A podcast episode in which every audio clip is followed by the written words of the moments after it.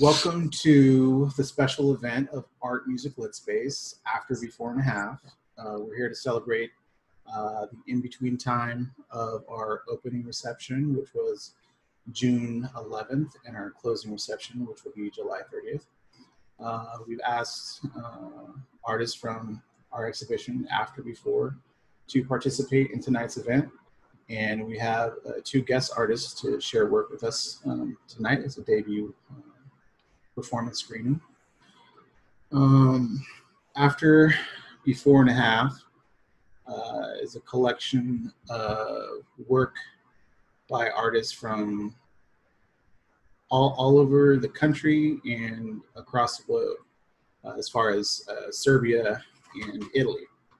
The artists in After Before are, in alphabetical order, Forrest Elia, Daniel Brickman, Philip Brubaker, Stephanie Bird, Adam Foreman, Jeremy Foreman, Julia Seri, Ben Shurtleff, Tatjana Sogaroff, Amanda Thomas, Ronald Walker, Alexandra Yakovleva, and Sophie Yuditskaya. And if you're joining us now, just want to let you know that we've posted some updates to the site, artmusiclit.space. We've added another video to our guest page, and we have an archive, so we'll be keeping track of the exhibitions. Our upcoming exhibition is Methods of Negotiation. So if you are looking to submit, you can do that at info@art-music-lit.space. We're looking for all kinds of work from traditional to new media. And yeah, we're super excited. Curators Derek Kwan, Joy Miller, and myself are really excited to work with the artists that we've been working with. And we'd like for you to join our community, our growing community. So with that, I, Tavares, will hand it over to Joy, who's going to have a conversation with artist Rachel Dean. Hi, everyone. Thank you so much for being here tonight. Just a little preface with the conversation that Rachel and I are going to be having. Well, we're going to be talking while drawing, and it's a little bit of an experiment. It's a series that I'd like to get going and keep going for the gallery, where we're having a conversation while annotating the document using the Zoom annotation tool. And some of my thoughts on that are just that while we're drawing or doing kind of mindless marking or mindful marking, I'm not really sure which one it is, we kind of release a certain attention that might guard a more associative energy that we have for a conversation. So I'm hoping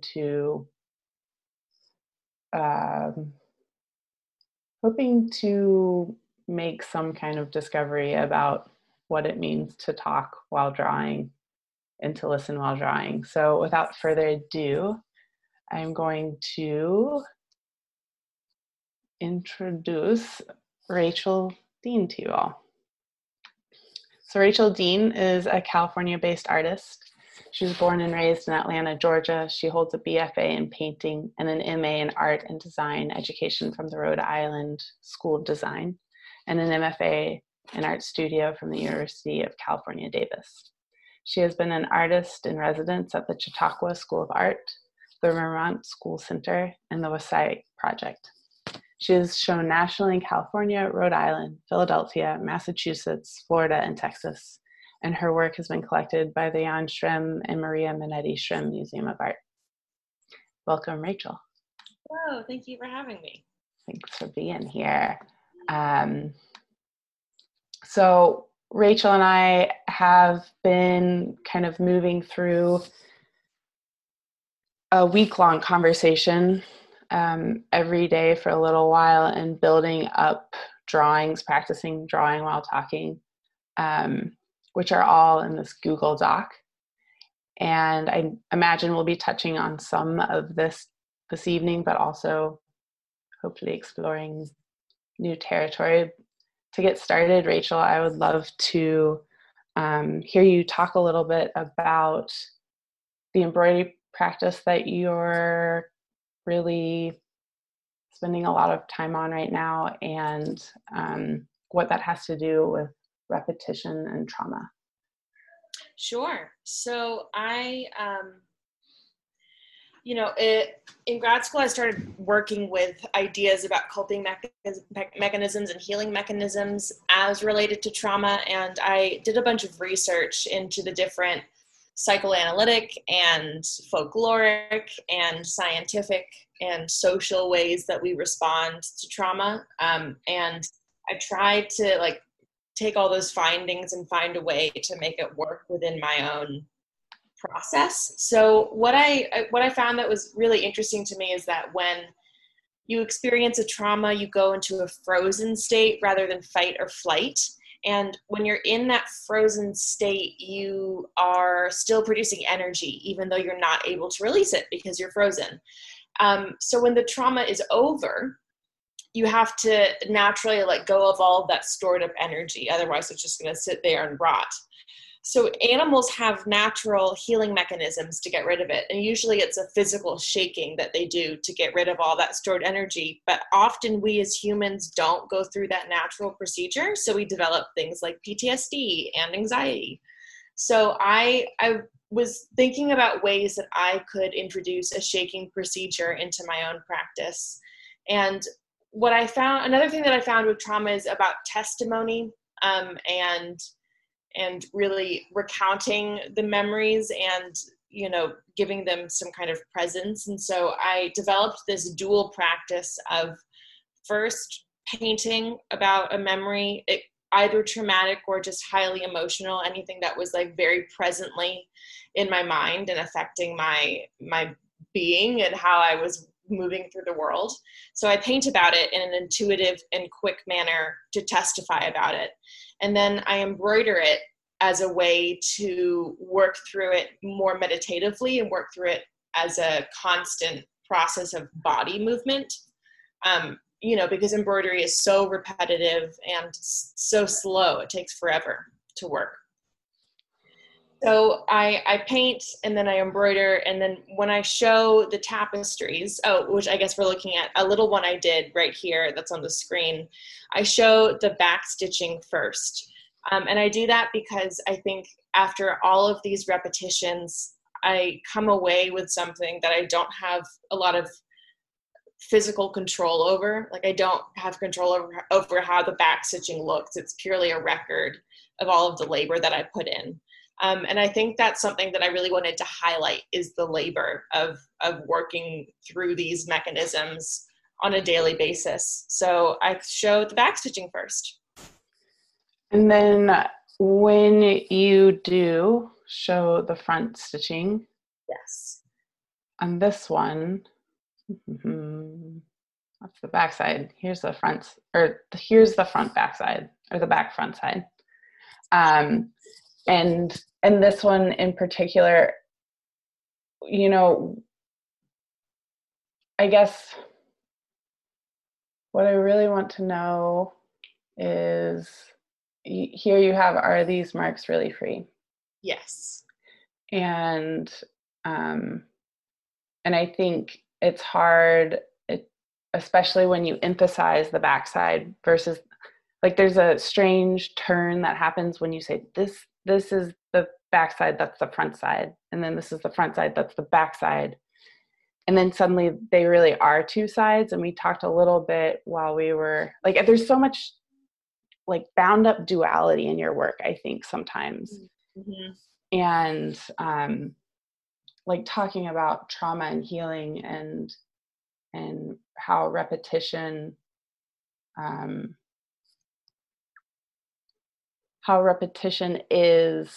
is both a symptom of trauma, but also the cure to trauma. Absolutely. And so When these pieces are finished and you look at them, I'm wondering, in your body, in your heart, in your mind, like, how do you feel? Can you sense a shift in your relationship to the traumatic experience upon which you were meditating? I guess that's really the question that I was going after in this piece that is up in the Google Doc right now, because I'm not sure. I don't know if it is. I made this work.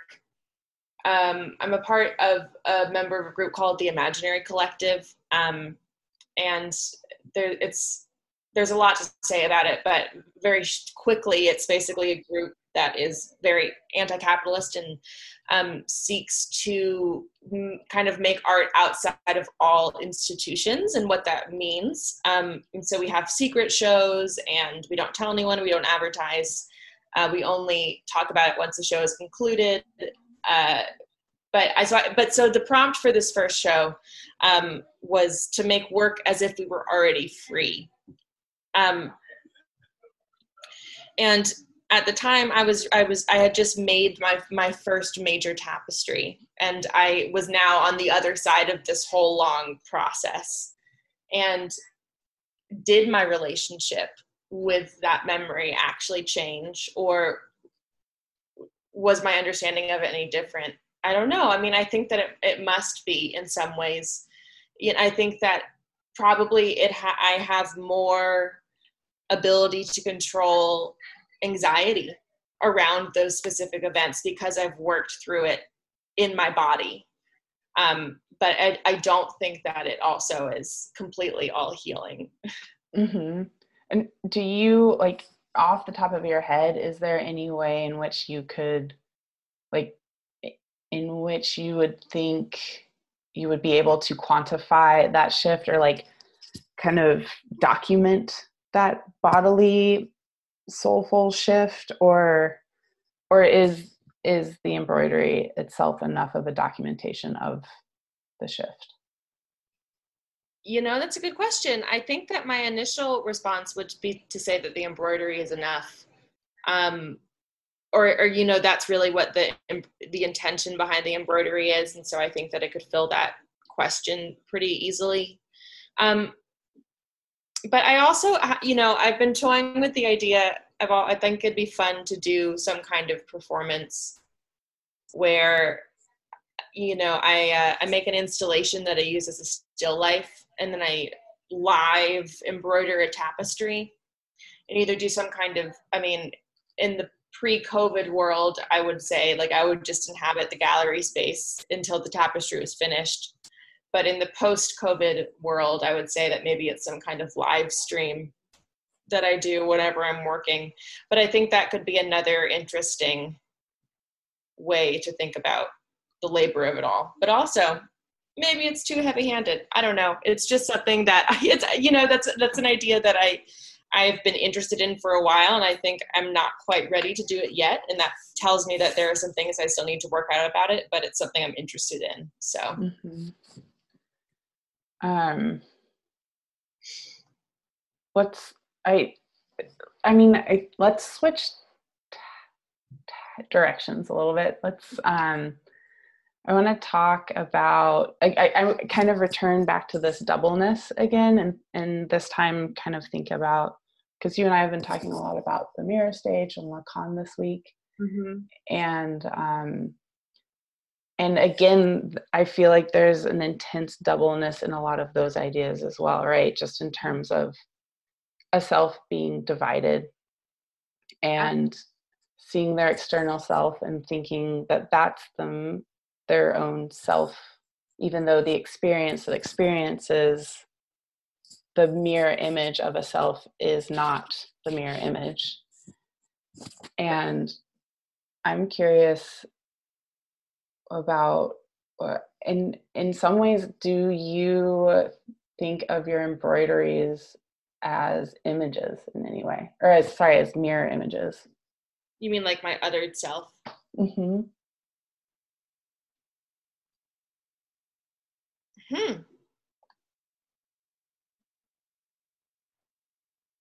You know, that's a good question.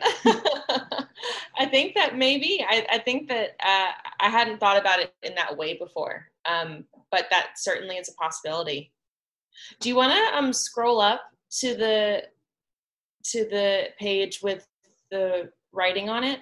Yeah, if I can. I can. Let me, here we go. This one.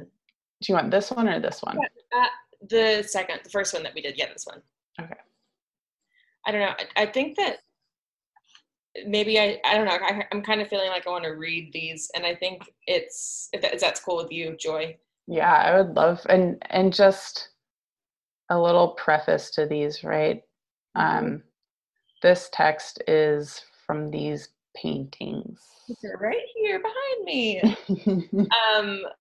Yeah, so this is from a series of work I'm doing called Desire Testimonies, where I just try and like be radically honest about my musings around desire and drive. And so these were two works that are separate but belong together as a pair, and they wrote them both after reading and researching Lacan, and they're kind of like opposite views in some way, and I think that the nexus between the opposite is somewhere where my work lies. Okay, so let's read them. So the first one says, I've lost access to the thing, as is to be expected. It is, however, remarkable to me how large of a role fantasy has taken in building the distance between my desires and my patterns. I know that any time I return to my memories, I'm just writing my own self-fulfilling prophecy. Yet I'm convinced that my transcendence lies somewhere within these evocations. You could qualify these recollections as a type of fantasy, for they hold more weight than the past moment, negating factuality. But my daemon must reside in the recognition of structure and fact rather than the ease of fantasy. And so the work continues. And then the second one, which takes more of a structure like a folklore, goes... There was once a girl who lived in a society structured by expectations. As she matured, she grew to recognize the expectations as hegemonic agents. When she saw parts of herself that mirrored the expectations, she banished them. I've been told my value lies in my appearance and my intelligence, so let me have neither. I've been told my past builds my behavior, so let me have no history. I've been told I'm capable of transcendent emotionality, so let me be rid of feeling. I've been told if I work towards my goals, they will manifest, so let me have no plans. When she surveyed her emptied self, she found she had never felt more at one with her character and simultaneously could not see a way to move forward.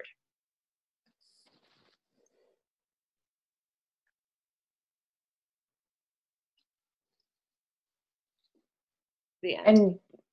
And when she surveyed her emptied self, she found she had never felt more at one with her character and simultaneously could not see a way to move forward. Mm-hmm. Do you want more? I mean, what does it feel like to have an emptied character, you know, and to not exist? Well, that's what I kind of mean. Right? Like if you're looking at, I mean, Lacan very basically is there, scroll up, Joy, scroll up.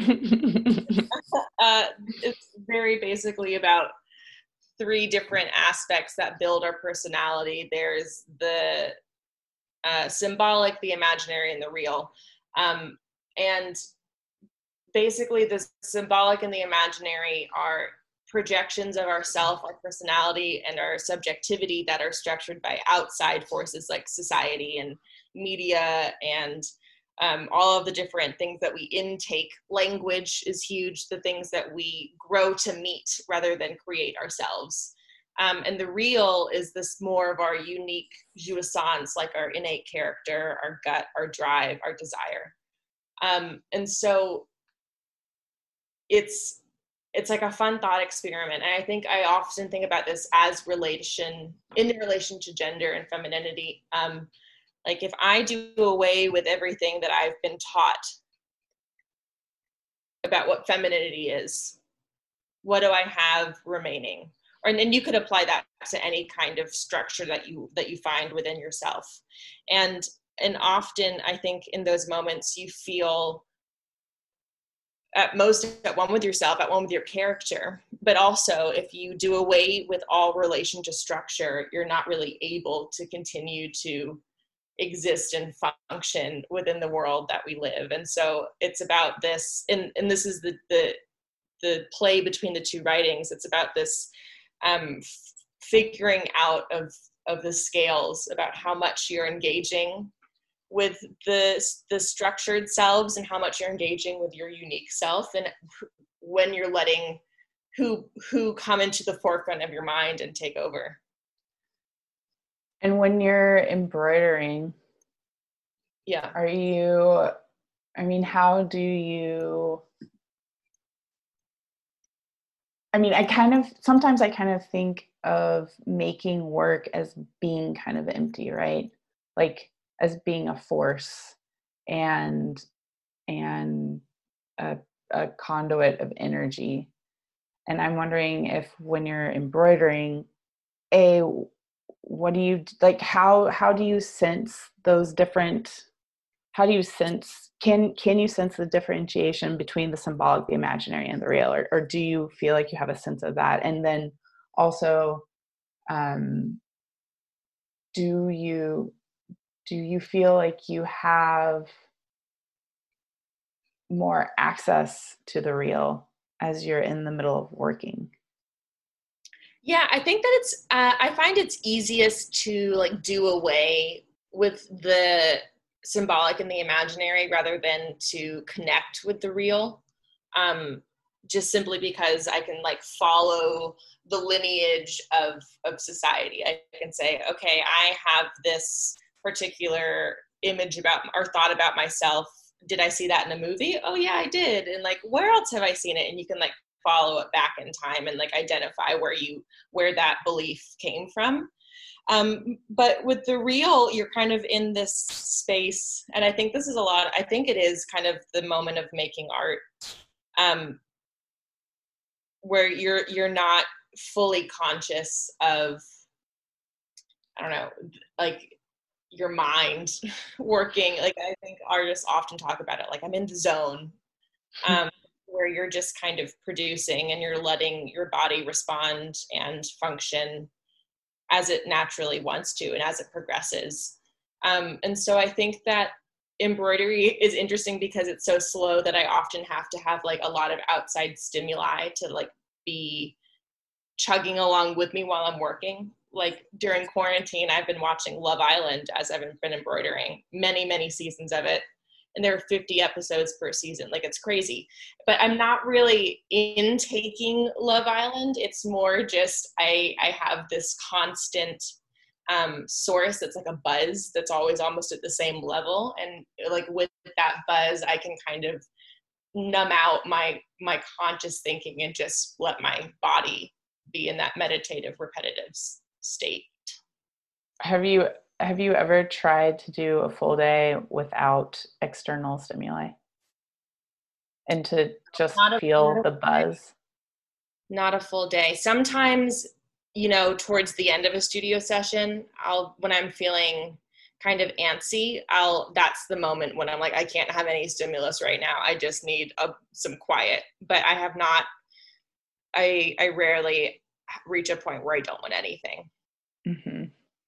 And if it's not an audiobook or a movie or a TV show, it's music, especially for when I'm painting. Music. Where do you think it goes?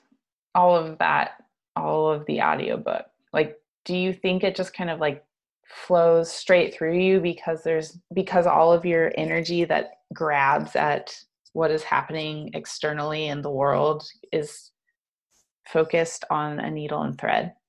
Yeah, definitely.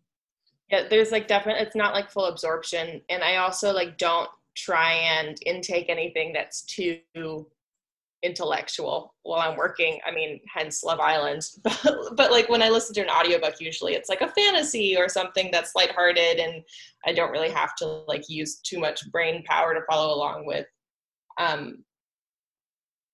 if I was going to say something else, but I can't remember. Are you able to remember the characters' names from Love Island, or does it just wash out of your memory? Well, I'm horrible with names in the first place, so no. No names stay in my brain ever. Would you be able to recount any of the plots? Yeah, sure. I remember the story. At one point when I was working, I watched a bunch of the X-Files, and I was doing something where I really didn't have my eyes on the screen. It was just noise. And then I was seeing a guy, he was so into them and he hadn't seen them before. And he kept on being like, oh, well, have you seen this episode yet? I was like, I don't know, maybe, I don't think I have. And then you start watching it and there's no familiarity for me. And then all of a sudden someone says a line or like there's a dialogue exchange. And I'm like, oh yes, I have seen this before. But the visuals are completely new to me. So is that stuff creeps me out when it's just like, I don't know how, I mean, talk about the subconscious, right? Like, I don't know. But then all of a sudden some face zooms by in a scene or some sound bite springs the memory that I have actually seen it, but it's buried deep inside of me where I have no control to the access of. It creeps me out. Oh, the brain. Seriously. Well, I think I'm going to go ahead and we're going to go ahead and wrap this up for tonight. Well, but thanks for having me. Thanks so much for being willing to come do this with us tonight. It was fun. Yay. A lot of fun. Great. And then I'm going to hand it over to Derek, who's going to introduce Jeremy. So thanks, Rachel and Joy, for the awesome conversation. I'm glad to bear witness to that. I met Jeremy and his brother Adam Foreman, both in this show After Before, when I was studying percussion masters at Queens College in New York. Adam was doing percussion, and Jeremy, he plays a guitar, but somehow ended up in the whole percussion world too. And then I later went on to do doctoral studies at Stony Brook, and they were from Long Island. And like a month or two ago, maybe more, I got a message from, I think, Jeremy. It was like, oh, hey, we're moving out to Sacramento, California. So it's like, their lives and my life has kind of been like tracing the same geographical path. And now they're both in part of this Art Music Lit Space, which I'm a part of, and so our lives are even more intertwined, which is funny and also kind of great at the same time. And I got to read some of the poetry of both of them, which is great because I'm more familiar with their music side. Jeremy and Adam are both part of this band, Butterscotch Stanley, which I never got to see, but hopefully one of these days. And with that, I'll hand it over to Jeremy.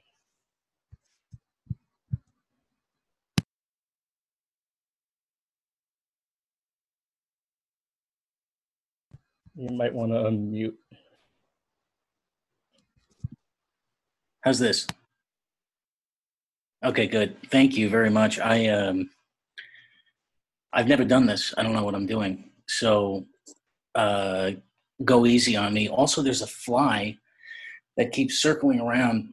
I don't know if you can see it in the picture there, but it keeps going around and around. And I actually got it out of the room about 20 minutes ago before this started. But it's I think it came back through underneath. Anyway, I guess I'm just going to do some reading. I can't hear anyone. I want to hear people.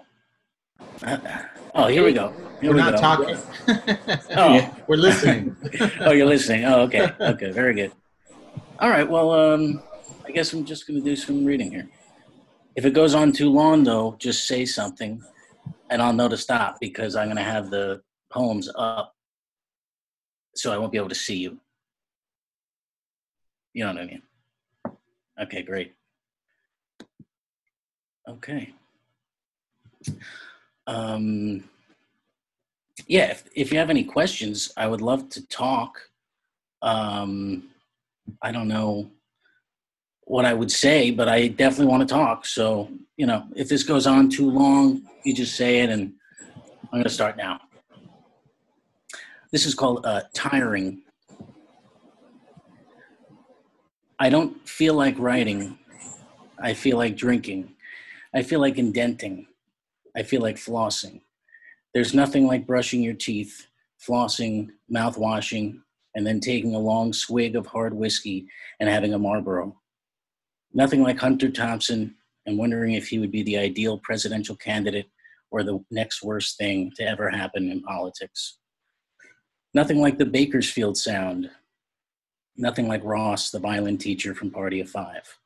Nothing like gold tequila and warm sex on September 4th, 2019. Nothing like a break from everything. Nothing like loving something. Nothing like aching and getting. Does that ever happen, really, aching and getting? Nothing like catching a cricket and letting it free. Nothing like the year 1962. Patsy Cline and Willie Nelson and Bob Dylan and Miles Davis and the seedlings of a Velvet Underground. The coffee came out of a cylindric, metallic, and black upright tube, and I pressed the button down 2 or 3 times to fill my cup. Peruvian read the magic markered sign on the metal, and I wondered for the 14th time that day, what in the fucking hell do you people do?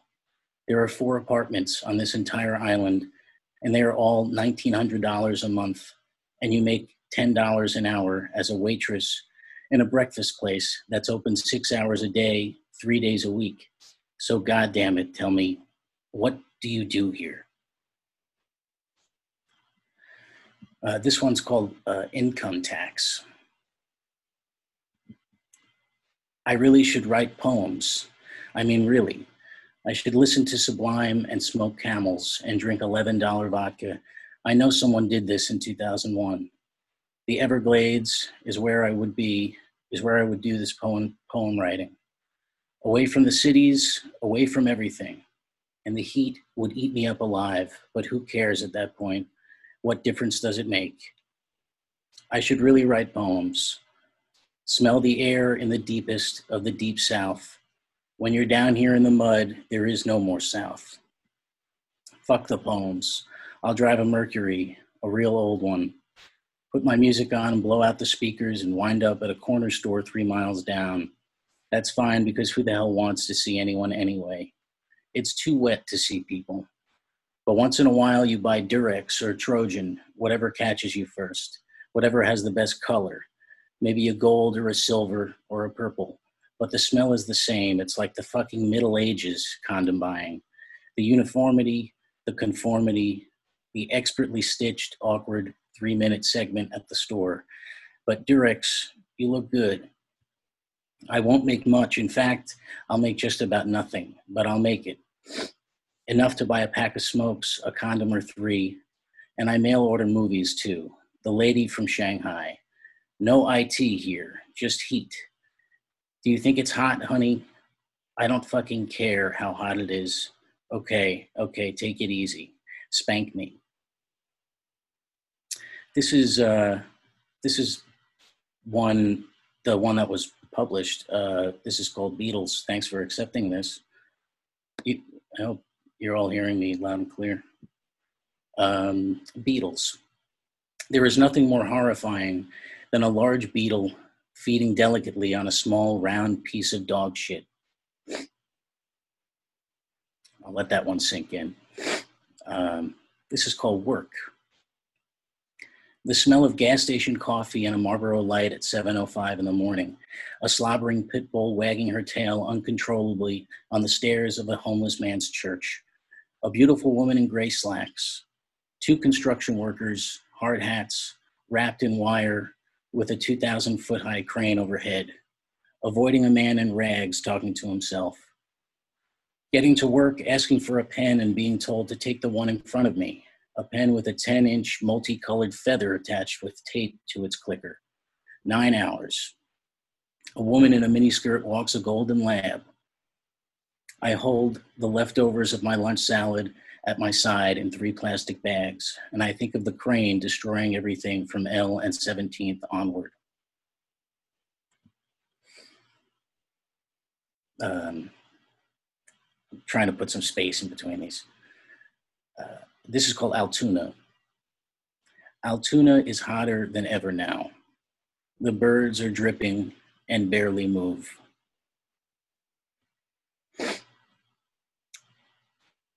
This is the one I like. This is called Relief. Richard takes off his shoes, then socks, and plants his bare feet on the wood floors. A cool compress feeling comes over, and she comes over as well. The two walk onto a paisley rug that belonged to her grandmother, and they take a second to feel the swirling designs under their feet. Murmur is on the turntable at a low volume, side B. Although there are sounds outside without definition, it's good, finally good.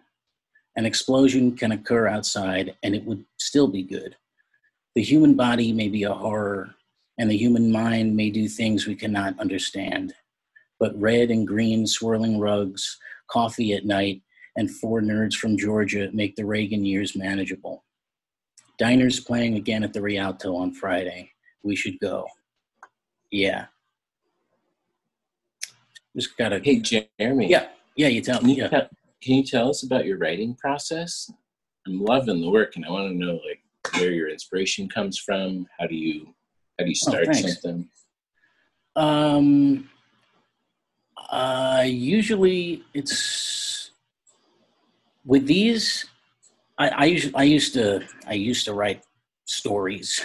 I haven't written a story in like a year, which I originally felt very bad about until I started writing these. So it's a totally different process. With these little poems, what I've been doing is they just come to me usually on my way to work, or if I'm, I don't know, doing laundry, or if I'm reading something else. Not unless it's one line. I mean, obviously the Beatles thing it's pretty clear. I mean, there's a backyard here and there are Beetles that are huge and they're fast and they scurry around, and I go outside sometimes at night and it's like me and the Beatles, and it's, my brother says it's like Beatlemania out there. So there's really no there's no mystery to the doing of it. I don't even have a process, if I can be honest. I mean, I can say that I have somewhat of an editing process. You know, there are things that I write down that at first I think, oh, this is fucking gold. And then I'm like, 2 hours later, what am I talking about? This has to go. This is really bad. So, you know, it's not void of thought completely, but it's also not a, you know, totally cosmic thing. It's not intervention or anything. It's pretty natural, you know. Usually a line would come and then something. Well, actually some of them are just single lines, so sometimes that's just what it is. But usually there's a line or a word or I see a guy on the street and I think, oh man, what a fucking weirdo, you know? And I think to myself, like, well, what's his deal? You know, how far am I from being that guy? And why do we have guys like that? I mean, that's just an example. It's really just an observation-based thing. How do you know when one line is enough? you know, it's taken me years to be like, I know when something is complete now. I would say you never really know. You just, how I know or come the closest to knowing is honestly just the sound. It's not the words even, it's just how it sounds. You know, if I write something and I think that's, the sound is there. That's what you mean. Sound like the rhythm, or is it? Yeah, the rhythm of the words, and how the words sound when you speak them. You know, does that make sense? Totally. Okay, good. But I too don't really know when something's done. I think that's one of the reasons why I started writing poems, because there's no, I don't know. I started liking the fact that explanation is not, it's just not necessary all the time. You know, when I would write stories, I would get into the zone, like you're talking about, I'd get into a groove. And then, you know, 8 pages in, I'm like, fuck, I feel pretty good about this. It's like 2 a.m, I'm still going, this is good. But then I realized, like, I haven't even explained anything. I have 8 pages here, and now I have to start explaining? What a drag, you know?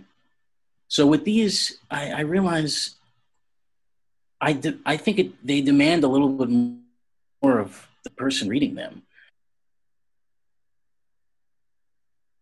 I think I like that in the things I read too. I've enjoyed the work that you read tonight, and you know, I really like that Beatles poem that's in the exhibition, and you know, you're talking about the writing is great, and I can empathize with that. You know, I think I started quite a few stories and finished several more poems, so. Yeah, I kind of know what that's like. But yeah, I mean, we have a little bit more time if you want to, like, yeah. Unless there's a couple more questions, you could, you know, read like 1 to 2 more pieces, and then sure, hand it over to our next artist. Okay, yeah. Let me do that. Let's see what we have here. So these are the last 2 I wrote. I'll just read these real quick. This is called Youth. There's an insulation in youth. It's sad but warm, even in December. Reading alone and feeling lucky to empathize with the novel character, and going to sleep lonely on weekends usually. But before bed on a Friday, you put the 4 Smirnoff ice bottles that you stole from your aunt's house into a small, brown, patched-up JanSport, and you drink for the 3rd time in your life, with a couple of guys you're not really even friends with. You just drink together and talk about how hot Miss Atina is. And you try to figure out who will get the 4th bottle. Who will get the 4th bottle? A battle for the bottle behind the elementary school you attended 5 years earlier. And I'll just read this last one. This is called Goalpost Trees. 7:17 a.m., July 7th, 2020. A woman who looks like a cross between a wax figure and a very old Hugh Grant applies a stick of deodorant while leaning over a park bench. A man who is unmistakably a man is sprawled out on the sidewalk next to an empty McDonald's cup. I think of Casimir Pulaski Day and begin to cry. By the time I get to work, it's 7:49 and my eyes hurt, and so does my heart. All underneath a maze of goalpost trees. I walk to my desk, and my hangover comes back with a vengeance. Thanks, Jeremy. Thank you very much for listening and having me here. I really appreciate it. Thanks. Thanks for sharing. That was great. I'm going to introduce Daniel Brickman now. Daniel Brickman became interested in art during high school when a mentor introduced him to linoleum block printing. Afterward, he studied architecture at Auburn University for 2 years, then switched to sculpture and earned a BFA from Indiana University of Pennsylvania. Following up on a study abroad experience, he spent the next 2 years living and working in Zagreb, Croatia. Brickman returned to the US and fulfilled an MFA at the University of California, Davis in 2012. After moving to the Bay Area, he established resin and painting studios and developed an artistic process that combines rope, sawdust, polyester resin, and acrylic paint. Formal interests include the micro-macro, ideas of organization, relation of part to whole, and patterns of growth. Welcome, Daniel. Hi. Let me get this going. So what I have for you are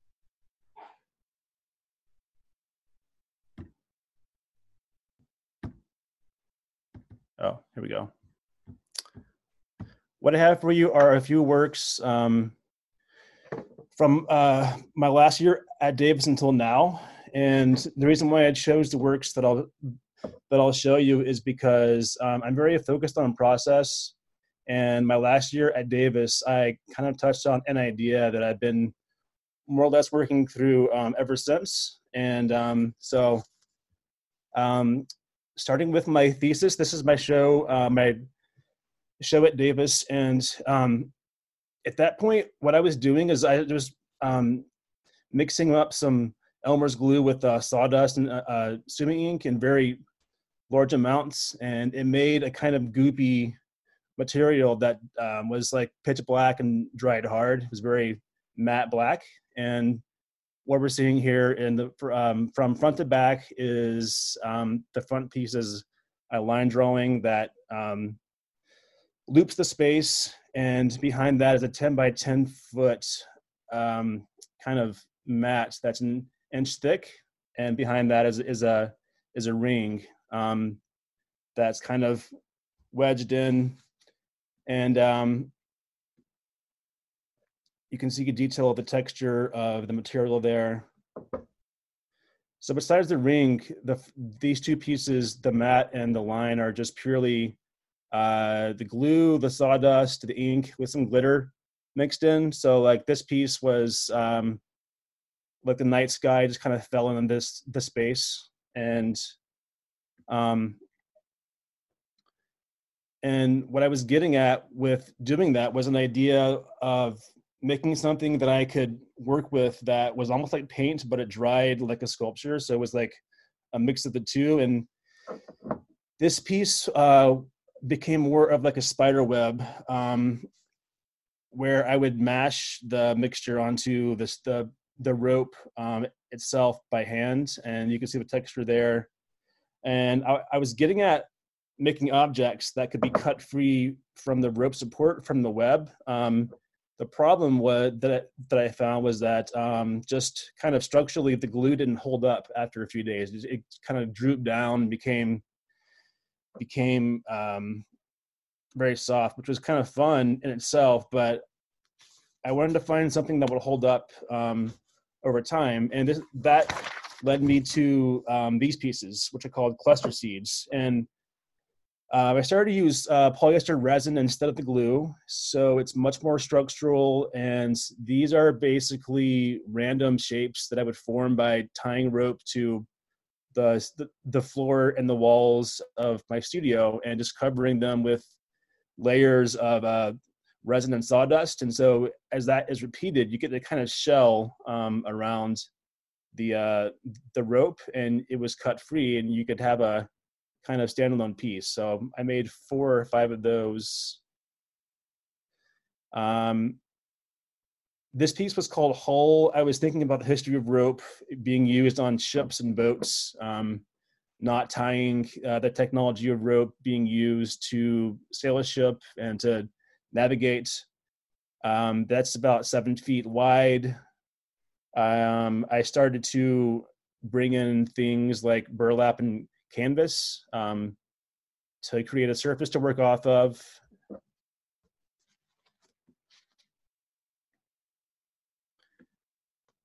And but eventually I started to want to work smaller so I could kind of go through more ideas on a quicker time scale. This one's called Shipwreck. It was drawing on the idea of, I heard that if a ship would sink, you would, the shore next to where it sank, you would find objects kind of washing up on shore as time passed. And I just like that idea. So I would use things like paintbrushes, wire, canvas, ink, whatever I had on hand, and you just present that as a loose pile. This piece, so I would create paper pulp in a blender and repeatedly grab the pulp and squeeze it with my hand, essentially creating a casting of the inside of my hand with the pulp, and then let them dry. And then I would dip those in ink and then in resin. So then in the end, you get a kind of like a resinated hand, like a fist print. I made about 50 of those. Again, they were in a loose pile to present them. From that point, I started to get into painting the surface. This piece is about 4 or 5 feet tall.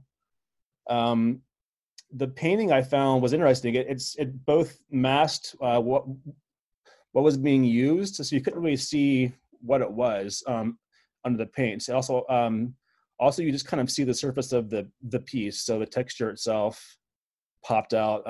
I chose the color because I was thinking of things like rituals such as brushing teeth, and this is kind of a toothpaste color. The same body of work, this piece, it's about 6 feet tall, same as me, and just started hot gluing rope to itself, kind of with a nod towards 3D printing, because once you can't tell what it is, it could really, it's just a material to work with and see what happens. The color, I tried to mimic wrought iron, as if this was something that you could find as an artifact. And this is also from that body of work. It was gessoed on the outside, so I just left that bare. I just kind of liked the way that the surface would catch the light, and was thinking of ideas like skeletons and bones and things like that. And so these next few slides are kind of a behind-the-scenes glimpse into how the works in this show were made. And I started some theaters that were changing out their line sets. They gave me their old rope, and so all of a sudden I had thousands of feet of very thick rope that was basically in pretty good shape. So was working looser, leaving part of the rope bare. You can see the tape kind of masking off part of the rope so that it wouldn't be covered up with the sawdust and the resin. Just leaving less tension, more playful in terms of how they were built.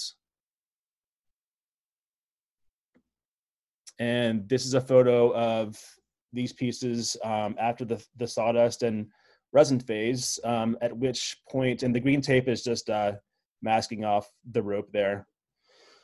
At which point they were gessoed for painting. So I found that it was almost like making a canvas around the rope. And so yeah, these were the finished pieces. I started this body of work at the beginning of lockdown. So was thinking about like the nastier side of nature, you know, things like germs and bacteria, and even parasites. Where I live, it's pretty rural, and you get a lot of ticks on our dogs and even on us too. These last two was thinking about things you would use to clean, to make sure your home is clean, to make sure that your space is safe. which was drawing on colors you might find in a hospital, kind of neutral colors. And these instruments were, you know, things you could use on yourself, your home. And yeah, the last few slides are what I've been working on since. They're unfinished, they're in progress. I don't have a whole lot to say about them at this point. I don't know what they're going to be yet, but I'll just show you kind of where I'm at this point. I've been working on a smaller scale, not thinking too carefully or too much about what I'm making, just seeing what happens. I'm not sure what these are going to be, but I think probably I'm going to combine them into some kind of group piece. And the very last part I wanted to show is I custom built the studio where I work with the resin, and it's essentially a deck on the property where I live. It's a ranch, so it's plenty of space, and I just built a cube on top of the deck that whose walls open up to allow fresh airflow, so we're able to work safely with the resin. And they shut that down, which creates a kind of greenhouse, and over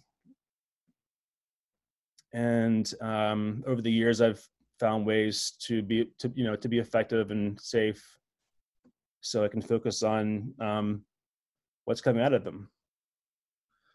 So thank you very much for having me in the show and for listening to me talk. And feel free to check out my website for more info, where I'm on the gram as well.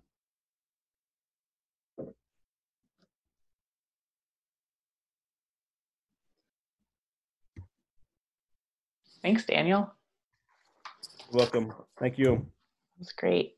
I had a couple of questions, just thinking about how you I'm curious about your earlier work really fills up space and kind of like, but doesn't fill it, but kind of touches all of the space, like what you had at Davis and later, and now it seems so much more object oriented. And I'm wondering what has dictated that change for you, or if it's more about logistics than anything else. Yeah, I've I did a lot of installations as well that I didn't show, both before my time at Davis and afterwards, and I haven't done a lot of them since. That is true. I think I've just been more interested in making objects and kind of combining painting and sculpture, and seeing that was my first time painting. So I'm really curious what that whole world is like, and seeing what colors, you know, how they can affect the way that a piece is perceived. So I think at this point, I'm actually going to be working even smaller than I had been and just going through more ideas. But I've always loved, I did one piece that was a rope installation on a ranch, and it was about 100 feet long. And that was fantastic. And it would be great to do it again at some point in time.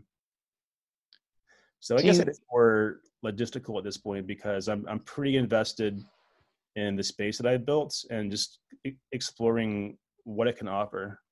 Mm-hmm.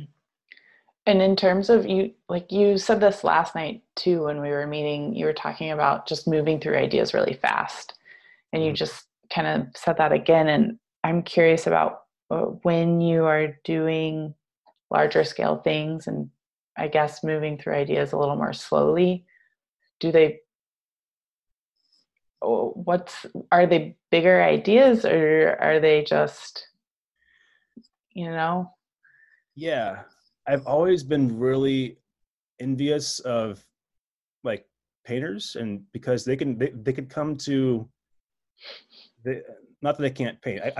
I could do it too, but I just love the idea how they come to a canvas, and within the space of half an hour, you have your brushes ready and like you're making it work. Whereas my process is very laborious, and so it just takes more time to get into it. And Yeah, I feel like given the slow nature of the process, I have so many ideas that I want to get out, and I sketch them out, but then it takes me a month to actually make them. So I guess that's where I'm coming from.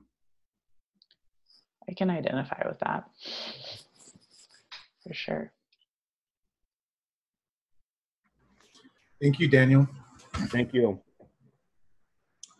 So I'm gonna introduce our guests for this evening. It's Jamie Angelo and Aida Lazalde. And I first met Jamie at Sacramento State University.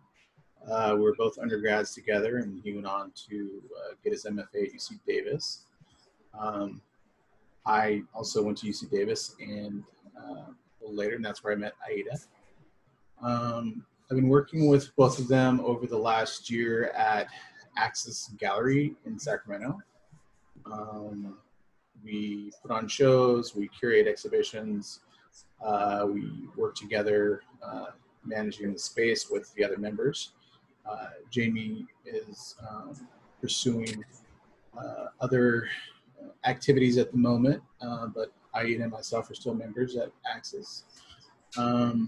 So yeah, I want to hand it over to Jamie and Aida. They've put together a collaborative performance that they will screen and talk about the work.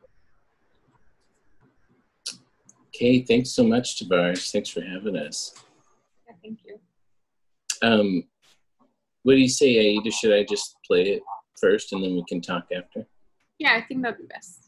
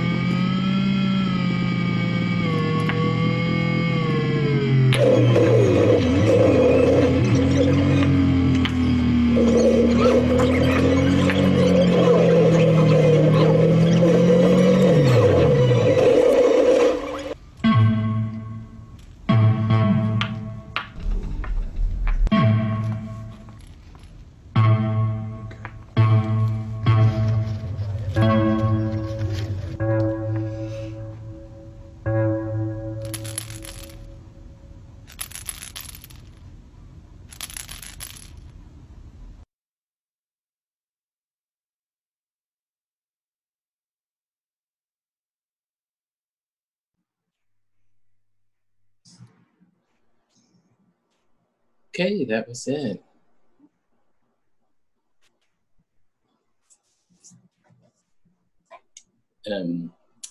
Aida, do you want to tell everybody about what you were doing and what your thoughts were?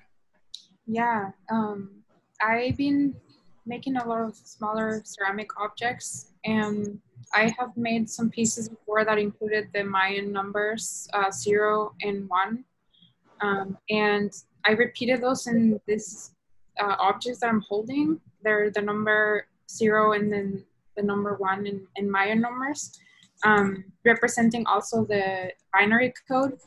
So that comes from other work that I've done that has those two things, and they relate to this just kind of like ancient pre-Columbian like heritage and culture, and also modernity with the way that we communicate in the binary code.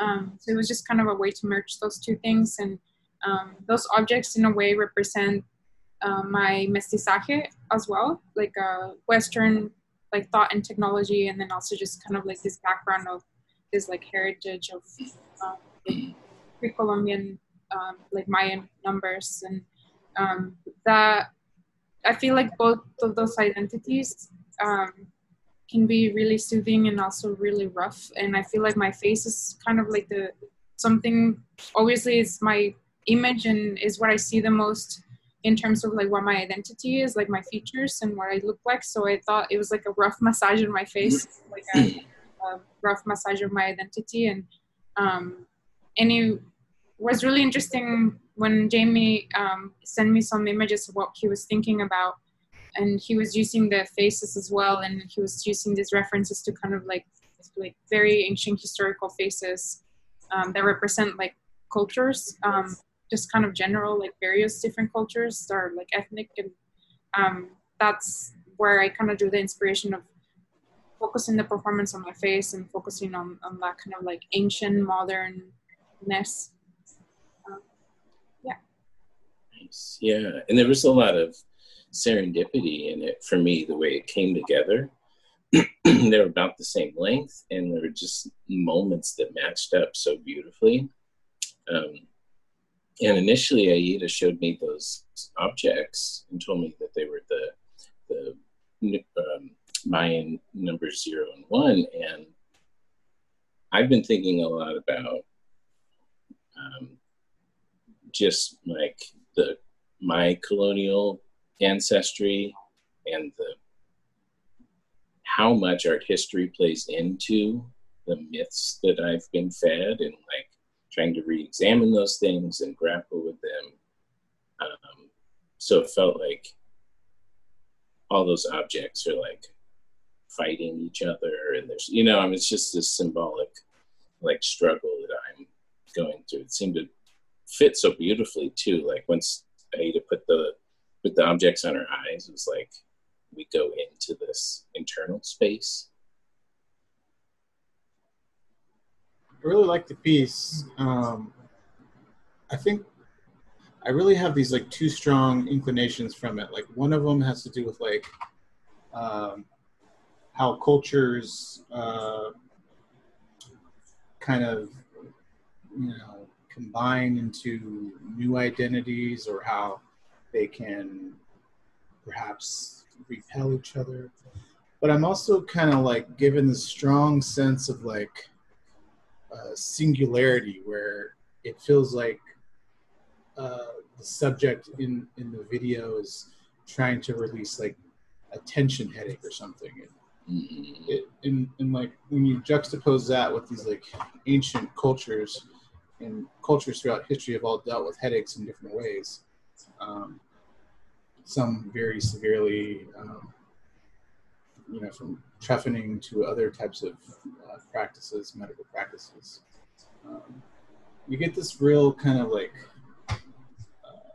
interesting psychology in the video. And yeah, I just love how you put this together. I don't know if you work remotely or not, but you kind of worked on a really, you know, short deadline. So I think the turnaround was great. Thanks. Happy to be, you know, working with both of you in this space, and I think the video turned out great. I'm so appreciative that Aida was willing to work with me on it, and I was really intimidated to do something real. So thank you. Oh. cool. No, I mean, Jamie's been doing a lot of really interesting performance stuff in his Instagram, and I have taken a step back from performance. It's been a while since I really do anything, and I think it really helped me to just be like, why not? I'm gonna do something. And it was very based on like an intuitive, like the emotions were really based on something intuitive that I wanted to do these objects. That I didn't think the objects weren't in some massaging thing, but when you grab them, that's kind of what you want to do with them. So, and they're also noisemakers, but it was just like a nice push to really work with them because I had them around and I was wondering like what they were for and whether they were artworks or props or massaging things. So I really appreciated that, and I appreciated the way that you put it together. I think that it added a lot more. And we talked about how, but it came out really nicely with the sound. Good, thanks. Yeah. We should definitely make more stuff. Mm-hmm. Mm-hmm. Great, thank you. That was awesome. Thank you. Thanks for inviting us. So I think. That does conclude our programming for the evening. It was very touching to hear your talks, hear the reading, the great conversation, super exciting and interesting video art. I can't say anything more about Art Music Lit Space other than the fact that it's provided me, space to share with you all. And, in these difficult times of COVID-19, uprisings against police brutality and demands for justice in our culture and other cultures, we're still here, we're doing our thing. We make work. It's not simple, it's not easy, it's serious, fun, exciting, important, critical work that we all do, and I'm just happy to have, the opportunity to share this space with you all. So thank you. Yeah, thanks everyone. Yeah, thanks for having us, this was a pleasure. It was a pleasure, thank you. So, I'd like to say good evening. Hope you enjoyed yourself tonight. Look out for notifications on our closing reception, which will be July 30th. We have a great lineup of artists presenting, performing, and talking. And our next exhibition, Methods of Negotiation, will go live August 7th. So look out for that as well. So, thank you. Good night, everyone.